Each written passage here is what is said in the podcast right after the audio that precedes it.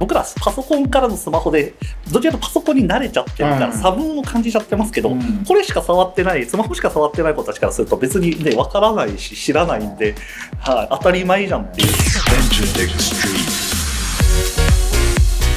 エンターテックストリート。音楽プロデューサー。そしてエンターテックエヴァンジェリストの山口のりかつです、えー今週はゲストをお迎えしてのポッドキャストをお送りしようと思います。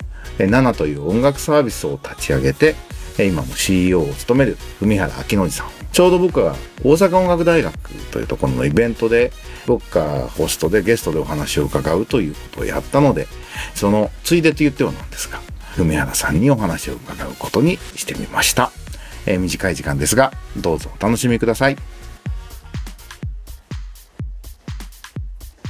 皆さんどうも今日は大阪音楽大学でありがとうございますあこちらこそありがとうございました。今あのイベント終わって楽屋でここぞとばかりに取材しようかなと思ってるんですけど大学来てもらってどんな印象ですか？あ高校生結構集まってくれてよかったねいや、本当に良かったですね。いや、でもなんか、すごい不思議です。まあ、ちょっとやっぱり音大ってこう、少しね、クラシックで、うんまあ、やっぱ伝統がある中で、まあ、どっちかというと、まあ、なんか僕らやってる、もちろんカジュアルな 感じの中で、まあ、こうやってね、改めてこう、あの音大っていう中でいろいろお話しさせていただいたりとかっていうのはすごい新鮮ですね。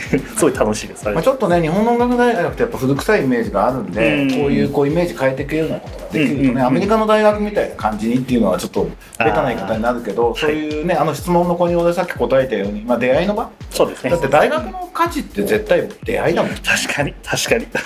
やだからここでのね同級生がうん。ミュージシャンとして成功したり起業して成功したり、うん。まあ就職して偉くなったり、うん。であの人たちなんで仲いいの？って言ったらいや大学の同級生なんだよみたいなことがこう30代の時にねいいね起きるような場にできたら多分こう僕ら的にはやってよかったなっていう話になるのかなっていうイメージがあるんで、ぜひそういう場になるように頑張っていきたいと思うんでよろしくお願いしまあこちらこそですお願いいたします。すでちょっとせっかくなんでちょっと最近の文原さんの話を聞きたいと思うんですけど、はい。なんか最近のこうユーザー動向ではい。何か気になることっていうか面白いことどんなことを感じてました？このコロナの変化って何かあったの？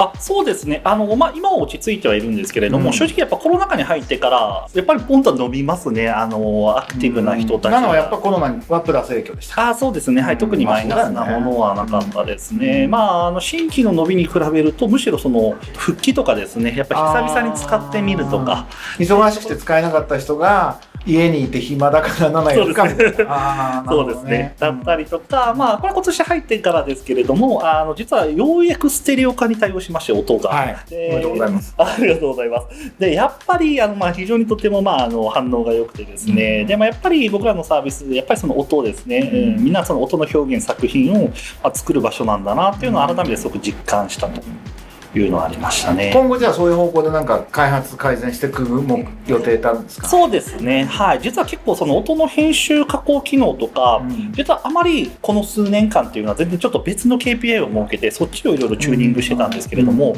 いろいろこうやっていく中でやっぱり音で、えー、と作品作りにこだわれるやっぱどのアプリで歌ってもなんか生で歌うのが一番うまく聞こえるんだようん。なとか言ってしまえばちょっとこう音の外れる人でも生で歌うといわゆるケロらずに綺麗に歌えるとか、うんナチュラルに綺麗に歌えたりとか、あとまあ本当に遊びとして自分の声を特定の誰かの〇〇さんの声に変えるとかあの有名な歌手の声に変わるとかするとこう、まあ、自分の声に自信なくても表現することができますよね。ね。はい、で男性は、まあ、これミクで起きたことだと思うんですけど、自分男性でも女性の声でちゃんと自分のオリジナルを歌わせることができるとか自分で1オクターブ下で歌ってとか、そういうなんか音のその編集加工機能というところをうん。これからどんどん磨いてそこの価値を皆さんに提供していこうかなと思っておりますね。声変えるって結構技術的に可能なの？あそうです。あの結構今割と先端でまあいろんなところがいろんなやり方でチャレンジしていて昨今はやっぱ機械学習のアプローチですね。機械学習のアプローチでかなり精度が上がるようになってきたのと、えー。僕らは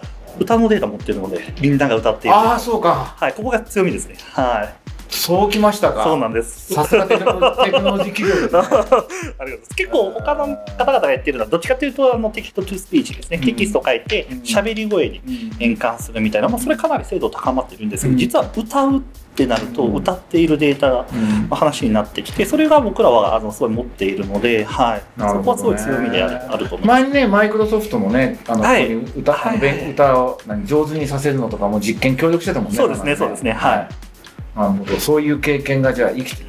はい。そこでじゃあ、より、じゃあクリエーションにそうですね。を強化していくことで、7発展させていこうっていう感じなんですね。まさしくですね。はい。それは楽しみですね。なるほど。なんか最近気になったアプリってありますかこの7以外ですねで人の、多分アプリ研究はすごい、はい。今日も喋ってたように、いまだにね、詳しいと思うんだあけありがとうございど、ます。な何か面白い？そうですね、まあ、あのアプリ自体はもう結構から前もあって、まあ、やってる方もちょっと知り合いなんですけれども、あのまあ、例えばそのアイビスペイントっていう、うんあの非常に10代の子たちで人気のお絵描きえイラストを描くアプリがありまして普通はやっぱり絵を描くっていうのも、まあ、大体 PC で液タブがあってそこでまあ描いてちゃんとイラストを描くと思うんですけどあれって手でやれるの？全部。それでやってますね。そのアイビスペイントとかをもう本当に若い子たちがこのスマホのこの狭い この画面上で綺麗なもうすごいハイクオリティの絵を描いていていやすごいなぁと思いながらタブレットでもなくスマホなんだ。スマホなんですよね。すごいね、その話ね。本当にもうなのでやっぱりここは僕らもあると思っていてなのでいわゆるクリエーションってどうしてもやっぱり、まあ、まだまだパソコンがメインだったりすると思うんですけれども、さらにここから5年10年先を考えていた時にもっともっと今度はさらにスマホで完結していくとやっぱ思ってまして、ねタブレッ手ト軽にやるってことはそうだよね。はい。何みんな書いてんの？そのえっと、めちゃくちゃもうクオリティ高いイラストです、本当に。あのイラストかイラストですね。なので、本当ピクシブに上がるような。それってやっぱりまあ技術革新もあるしやっぱりそのもうユーザーの感覚が若い子はスマホで全部やることにこう、うん抵抗ないっていうよりもその方が自然なんだろうね。だと思います。もう、そううんそうなんですよね。なんか、差分を知らないので、僕らパソコンからのスマホで、どちらかというとパソコンに慣れちゃってるから、うん差分を感じちゃってますけど、うんこれしか触ってない、スマホしか触ってない子たちからすると別にね、わからないし、知らないんで、はい、当たり前じゃんっていう感覚なんだと思います。まあだから DTM ってね desktop music だったけど DTM の世界も今もうスマホ完結が始まってて、はい。10代の子で、あのうん。iPhone の GarageBand で全部作りましたって、うん。わかんないみたいな、うん。うん。うん。ここも多分ジェネレーションのすごい交代が起きていてそうですね。プロの若い作家は絶対山本さんありえないですパソコンですよってその早いスマホなんかでやらないですめんどくさいですっていうのが、そこもまあスマホで作曲全部しちゃう人も出てくるしスマホでイラスト描いちゃう人も出てくるその方がうんコラボしやすいよね絶対そうですね。これがどんどん加速していくと思いますね。なるほどじゃあ音に関して音楽に関してはスマホクリエーションを強化させていくっていうのが今7の方向性だと、そうですね。はい。でもそれってさそれがうまくいくと国超えやすいねここいや、ね本当に、本当に、すごいわかりやすいと思ってますね。なるほどうんわかりましたじゃあちょっと楽しみに、はい。そっち7の発展も楽しみにねはい。DMM から買い戻して 自分の会社になってはい。これはもうねもう上場させないとしょうがないもんね。あ、そうですね。はい。はい。もう目指していくので、どうぞ。ははい。い。IPO に向けてぜひ頑張っていただきたいと思います、はい。今日はどうもありがとうございました、ありがとうございました。はい.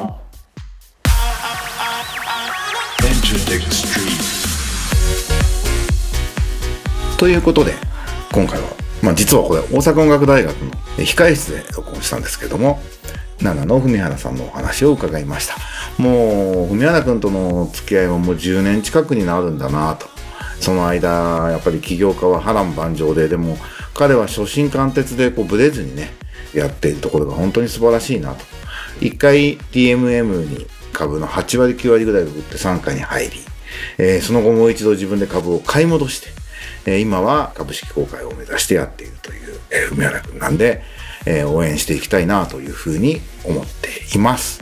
ということで、今週の文原くんのお話はいかがだったでしょうかまた来週お会いしましょう。バイバイ。